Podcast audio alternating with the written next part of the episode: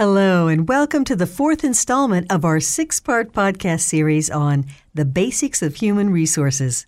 These podcasts are meant to give you an overview of the processes and practices you need to succeed. In this podcast, we'll be reviewing employee engagement and retention. Your new employee is up and running, and your onboarding process was a success. It's important to keep your employee engaged in their work and happily employed, or you'll be starting the recruiting and onboarding process all over again. Employee turnover can be expensive and time consuming, and there may be a competitive job market that gives your employees plenty of other options. Here are a few pointers for keeping your employees engaged and productive. In order for an employee to succeed in their role, they must be clear on what is expected of them. The job description is at the core of this, but make sure that there is supervisory support and clarity in day to day tasks, and that the job description is updated as responsibilities change over time.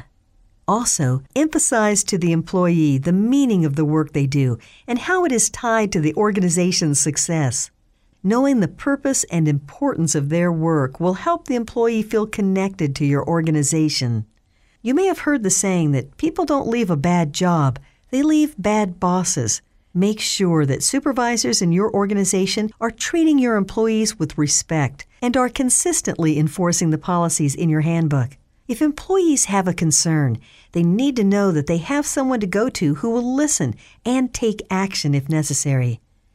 Transparent and honest communication from supervisors will help to build trust in your organization's leadership.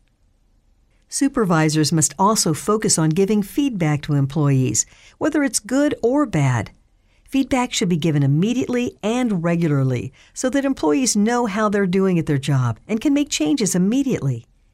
Formalized reviews are a great way to give feedback and document the performance of your employees, but there should be no surprises in these reviews if you're giving instant feedback. These reviews need to be held to a consistent timeline usually annually, semi annually, or quarterly.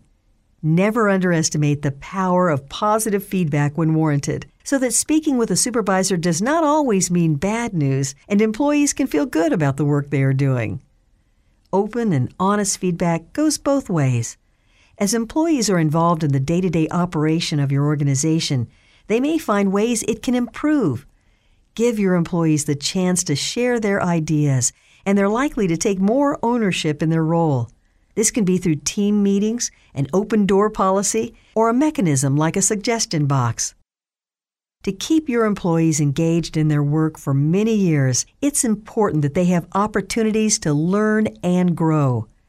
Talk to your employees about their career goals and where they see themselves in the next few years there may be opportunities to develop their skills to make them eligible for a promotion or transfer into a role that interests them. Promoting employees from within is a great way to boost morale and loyalty and helps your organization retain great employees. Pay and benefits are also important factors in employee retention. Budgets may be tight, but it's important to research what other organizations in your area and industry are offering so that you do not easily lose your employees for a higher salary. There are many online resources, such as the Bureau of Labor Statistics, that can help you find average salary information.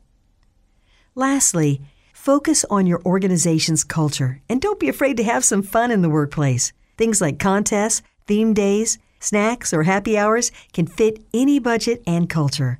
No one wants to dread coming into work every day, so putting effort into your organization's culture can help ensure that you keep your employees happy and engaged.